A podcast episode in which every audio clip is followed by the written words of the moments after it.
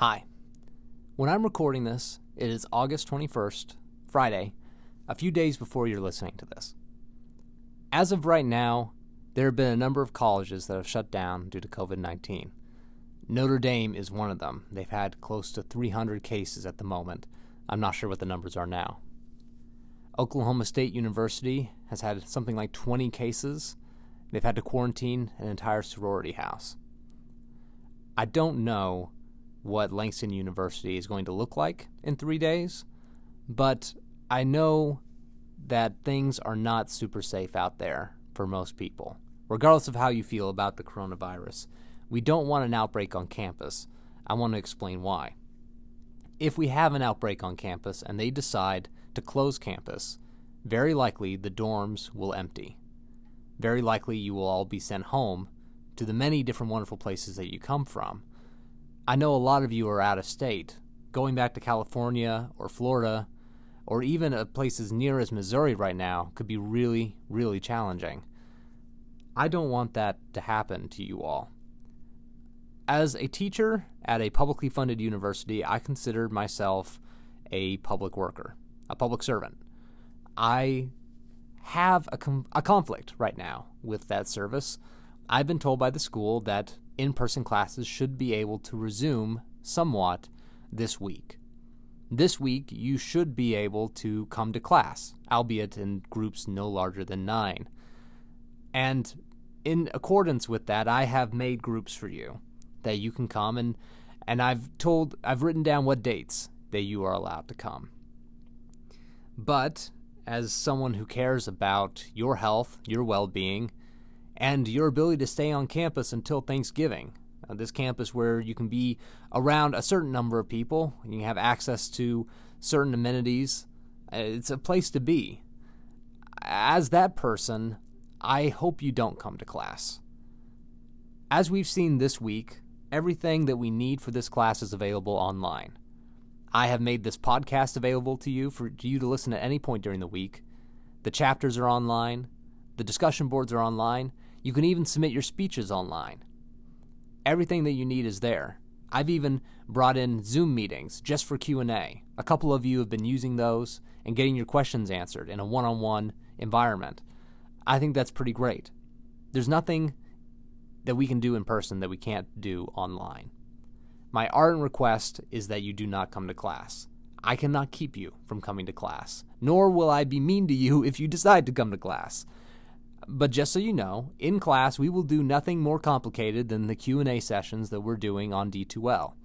I on I will have Zoom meetings going while I'm teaching in class so that people can ask questions on Zoom. I may do some discussions, but they won't be discussions radically different from the ones we're having in the discussion board. The discussion post this week is particularly useful. I think you'll like it a lot, and I hope you engage with it. So, before we start the episode, I just wanted to ask you all to think really hard about what you're wanting to do this semester, to request that you stay in your dorm or wherever it is that you are at the moment, that you stay safe, that we keep Langston open. I appreciate it.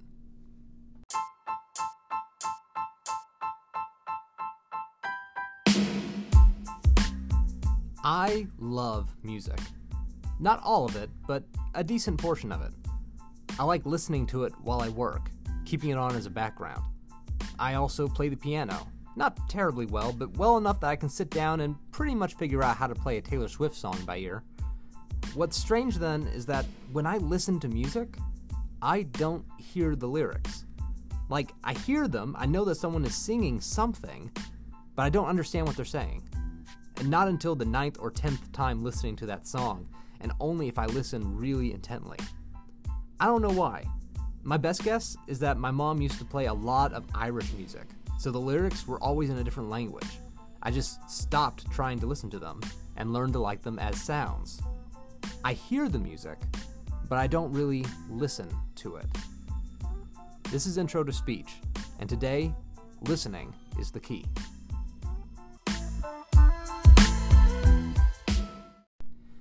Don't know about you guys, but I get into a lot of arguments online. Some in person, some of them online. I can be vicious sometimes. I can be cruel, I can be ironic, and right. I can be so right. I get a lot of satisfaction out of debating. I don't like admitting this, but I like the wrestling of ideas and the letting the best ideas win. But lately, I've been seeing that backfire. The people I argue with don't typically change their minds once we're done. Even if I present a stronger case than they do, they don't switch their positions. They just keep thinking the same way they've always thought. I've realized that when I'm arguing, I'm hearing what they're saying, but I'm not listening. I'm picking up enough to know what to throw back at them, but not enough to know why they think the way that they do, to figure out what they care about, or to figure out how my words can change them rather than beat them.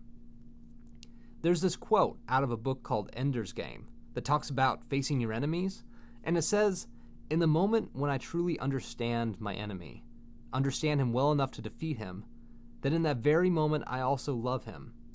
I think it's impossible to really understand someone, what they want, what they believe, and not love them the way they love themselves. In order for our speeches to have an effect on the people we're talking to, we have to know them so well that we essentially love them. It's only through loving our audiences that we can hope to touch them, and that love has to start with listening, not just hearing.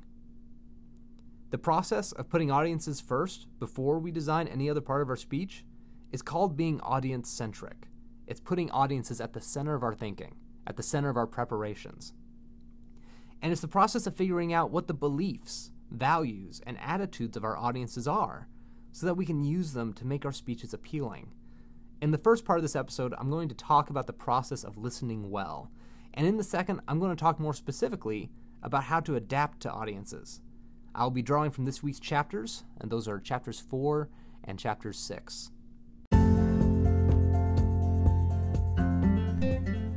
Have you or a loved one ever felt ignored or unloved? Have you ever felt like your partner thought you were incompetent or that you couldn't handle your own problems? Have you ever been faced with a blank, unblinking stare, devoid of comprehension, only to be followed by an idiotic chatter attempting to solve your problems for you? If so, you may be entitled to compensation. Just call our toll free number to speak to a representative who truly cares about you and who won't try to run your life for you. Our communications staff are trained listeners who know better than to think you're stupid enough to really need their help and know you just want to talk. It's time to be listened to. It's time to be loved. It's time to kick your partner out of that musty chair they've been farting into and get yourself a real set of ears. Call now. There are four types of listening. When you play a song and enjoy the sound of it, that's called appreciative listening. Listening to appreciate. You're not making your brain work very hard, you're just enjoying it. The next step up in difficulty is empathetic listening. This is what you do when you're in a relationship. So, like, have you ever had a significant other who wanted to unload about their day? They just want to talk to you about something that's bothering them? They don't want you to solve their problem. They don't want help. They just want you to listen and show that you care about them. That's empathetic listening, listening to feel something for the other person. Comprehensive listening is what we do in a lecture. We're listening for the purpose of understanding what's going on.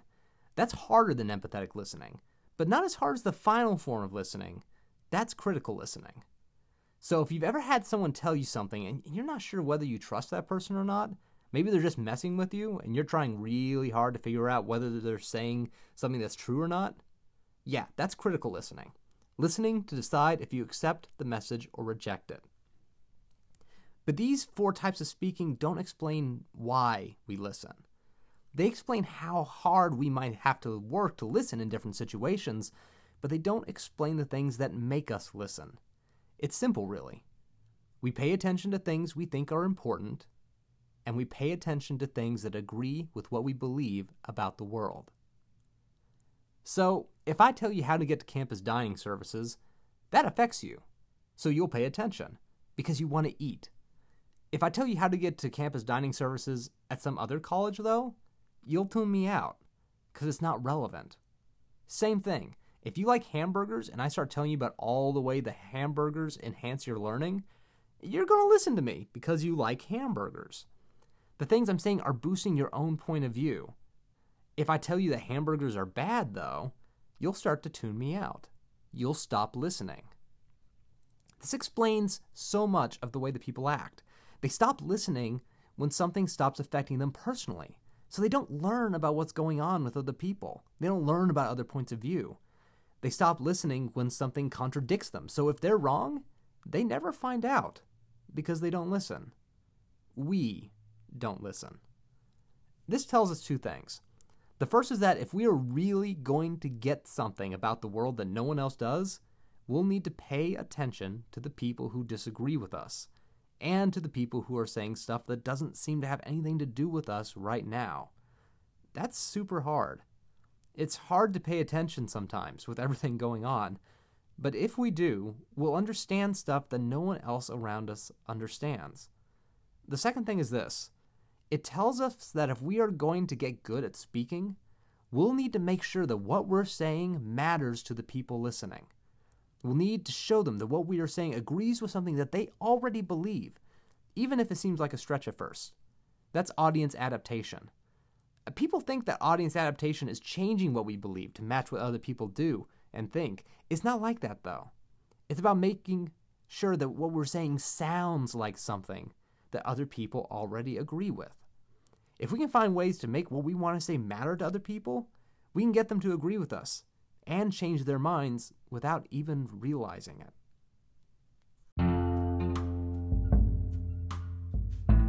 So, let me give you an example of what this would look like.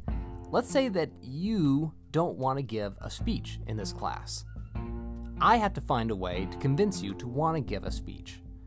So I have to think about the things that you want in order to persuade you to want to give a speech.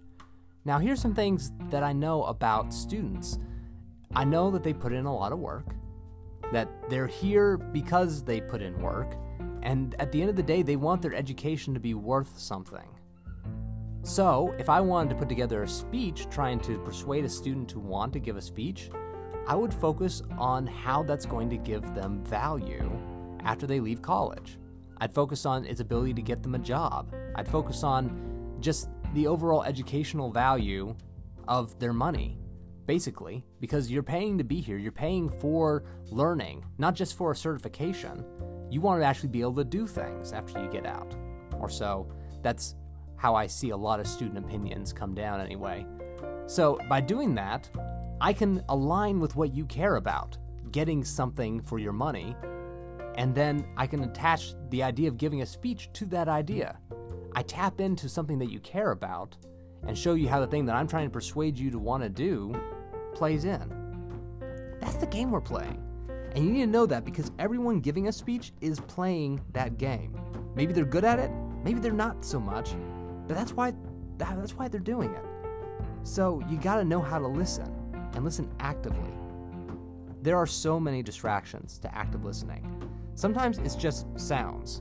Sometimes it's trying to multitask. If I try to be on my phone and have a conversation with my wife at the same time, it's not going to work. I'm going to fail at listening. Sometimes it's that we think we know better than the speaker, so we automatically just start to tune them out.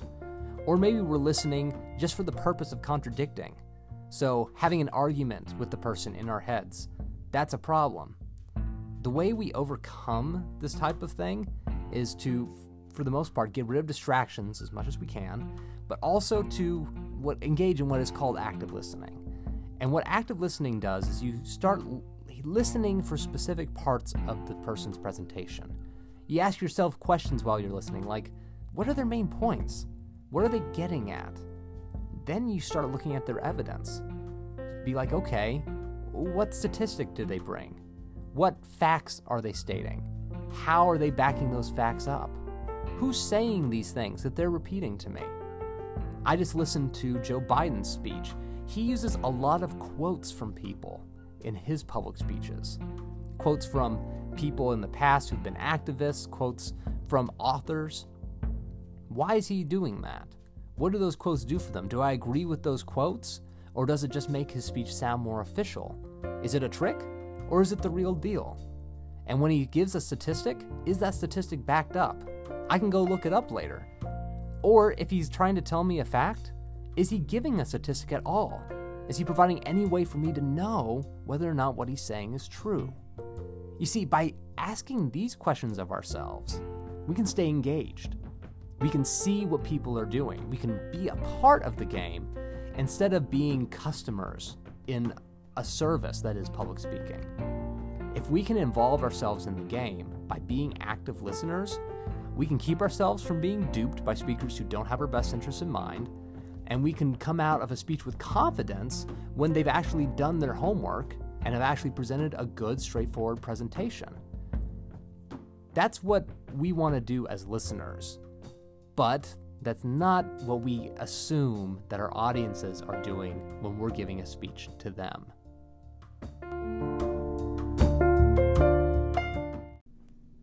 I want to make a quick note here. While we do want to listen critically in order to evaluate messages that are being given to us, we don't want to be too critical to our classmates. You will have the opportunity this semester to listen to some of your classmates' speeches and to give them feedback. Err on the side of compassion.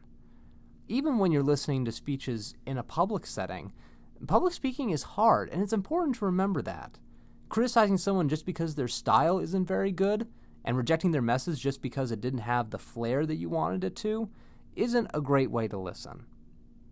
It's also really challenging when we come into a place where we're listening to someone who's from a different culture than we are.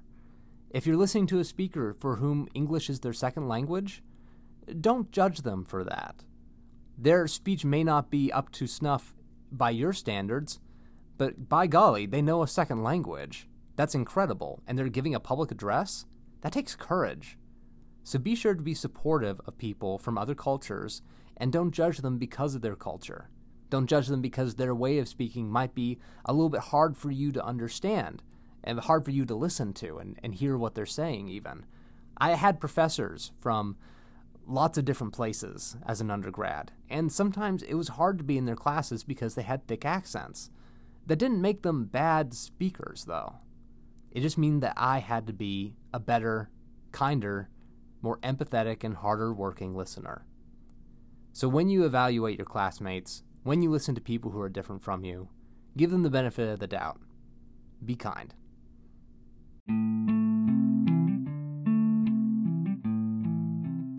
Listening is not just great because it allows us to learn things we wouldn't have learned before. Listening is great because it helps us to plan what we will say. If you don't know where to start with somebody, it's entirely possible that your message will offend and get you alienated before you even have the chance to give your message. Remember, audiences only pay attention to things that they care about and that they agree with. So, knowing what your audience cares about and what they agree with ahead of time will let you strategize on how to get your message through the process of figuring out what an audience knows, what, what they care about, what they believe in, that's called audience analysis. And it is the most important part of preparing for giving a public address. The key is all there, and people do this all the time. President George Bush, who was president probably when a lot of you all were born, you would notice when he would give speeches in different parts of America, his accent would change. Like he was from Texas, but if he's speaking on the East Coast, he's got a an accentless delivery. But if he goes back to Texas or Oklahoma to give an address, that Texas accent comes through a little bit more, and you hear it. That's because he's trying to be more like the people that he's talking to. He's trying to adapt to who they are in order for them to like him more. It's a little creepy almost, but that's how the game's played. Now, you don't want to do a couple things here. You don't want to pander to your audience, obviously, and you don't want to actually become someone you're not. Never lie while giving a public speech. Never pretend to believe in something that you don't believe in. That's one, unethical, and two, it won't get you where you want to go in life. What we want to do, though, is investigate the audience's psychology. What is their attitude? What is their belief? What is their values? So, for instance, let's say that you're giving a speech to a senior living center. What are people who are drastically older than you going to think about certain things? You know, like if you're if you're talking to them about the subject of marijuana, for instance. If you are trying to argue that people with marijuana convictions should be let out of jail, how is an older audience going to take that versus a younger audience? How is an audience of different race going to take that message? How is an audience of drastically different genders going to take that audience? Different religions? All of these demographic factors play in. If you're giving a speech on sexual assault and you're giving it like at one o'clock to a fraternity and at two o'clock to a sorority, you can't give the same message. You can't say it the exact same way because that subject relates to people of different genders in completely different ways. Not saying here that men can't be sexually assaulted, it does happen. But the way you address that subject, you have to be very careful to adapt it to who you're going to be talking to, to make sure that it's a good message for those people. So, in addition to understanding what the audience's demographics are, you want to understand how they feel towards the subject and how they feel towards you. It's fairly easy to figure out what people think about some of these things. I'm going to tell you a little bit about how you can research that later. But if you can figure out what people think about a subject ahead of time, you know what their arguments against you are going to be. Let's go back to the marijuana one because this is a subject that a lot of my students have given speeches on in the past. A lot of students don't think about what their audience's response is going to be. They just assume that their audience is going to be with them 100% of the way.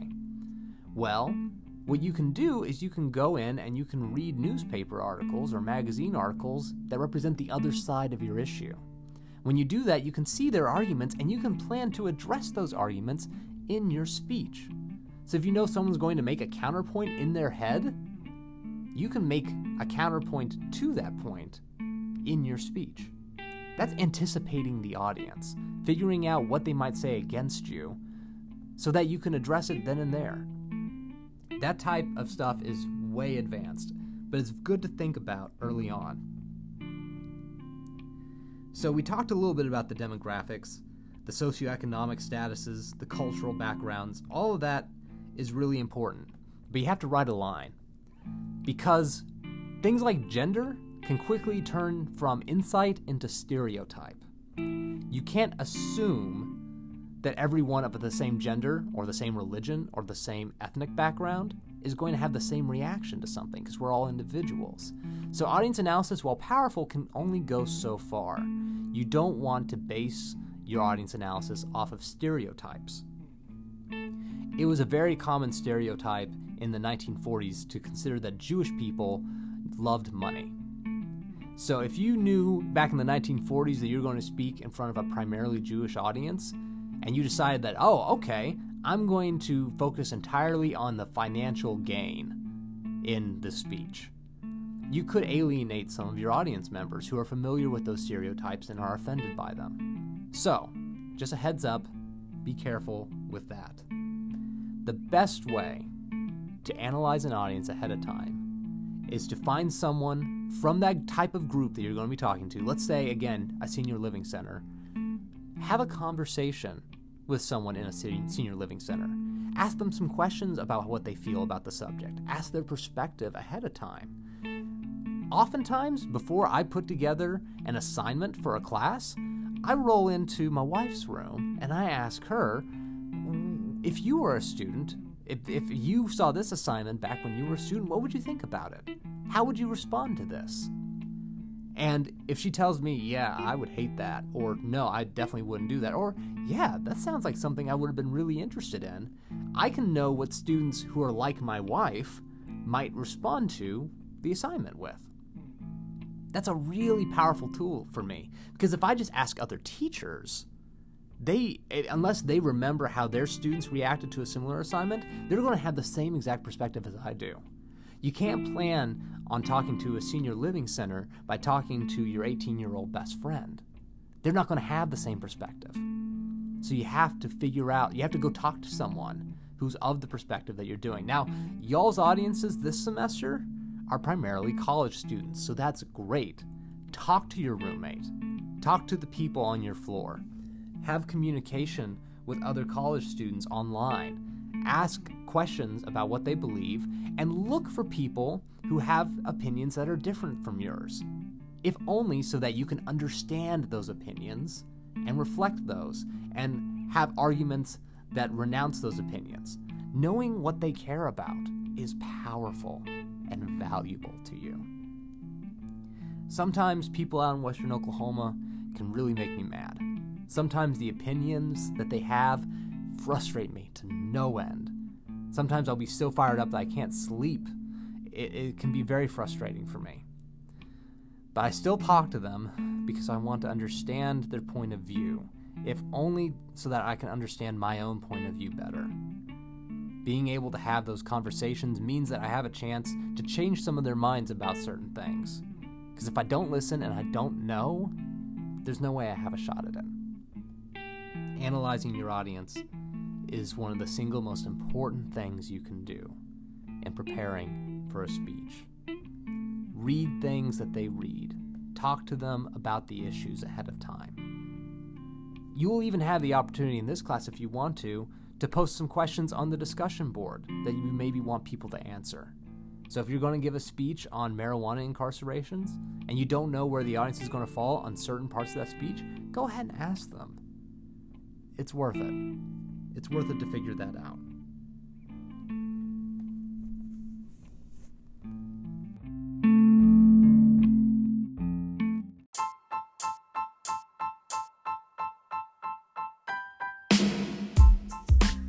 So here's what we got for this week. Now that you've listened to this episode, go participate in the discussion board. You may want to read the chapters. I at least recommend reading chapter 6. There will be an exam question about chapter 6, and the more you know about audience analysis, the better off you'll be. The better off you'll be when giving public speeches as well. A lot of my feedback tends to come back around to okay, did you think about your audience? Did you think about what they know and what they don't know? Because audience analysis goes deeper than just the feelings about things, too. If you want to explain to an audience how a computer works, you need to know how much they know ahead of time. If you jump in and get too technical, that can ruin an audience's perception. They won't be able to follow along. That said, if you're giving a speech about how to stop fires to a bunch of firefighters, you don't want it to be too basic. So you want to know how much your audience knows about a subject before you launch in. All of this and more information are in Chapter 6, so please give that a read. Audience analysis, the chapter on that is very, very helpful. Yes, so please contribute also to the discussion board. We are talking about Barack Obama's 2004 DNC speech. This is the speech that put him on the map before he ran for president. So back then he was just a senator. So, very much so, this was his self intro speech to most of the country. It's worth noting for that reason because you all are about to give self intro speeches for this class. The first five minutes of that speech that he gives, up until around the time he starts talking about the candidate that he's endorsing, uh, those first five minutes or so are the exact model for what a self intro speech might look like. He hits a lot of the main points of it. So please watch that speech, just the five minutes of it, and then answer the prompts that I put in there. These will ask you to give your opinion, and I hope that you think deeply about the questions because they're good, solid, meaty questions for us to ask and to think about. I think I will probably engage with some of you as well. I'll jump into the discussion and we'll talk. Don't worry about getting the right answer, but tell me authentically what you think. That's what I'll be looking for in this discussion post. That's all we have going on for week two. Week three, we will have the self intro speeches. I'll have more information on that at the beginning of week three, and I may also post the assignment so that you have some idea of what you're looking at. I will have Zoom meetings um, on all the class days and the class times that we have assigned. Um, but those Zoom meetings are optional. I don't take attendance using them. They are just if you have questions for me. So if you run into any questions about the material or about this class, what you can do is you can join me during those Zoom days. You can send me an email or you can text me through Remind. Those of you who have texted me through Remind know that I get back to you real, real quick. I keep my phone on me and I answer text messages pretty well, even after hours. So please, get in touch with me if you have any questions or concerns. I'm proud of you all for completing your first week. This is going to be an interesting semester, challenging, but you all are up to it. I believe in you. I believed in you last week, and I believe in you still. Tackle this week, wrestle it to the ground. I'll talk to you again real soon.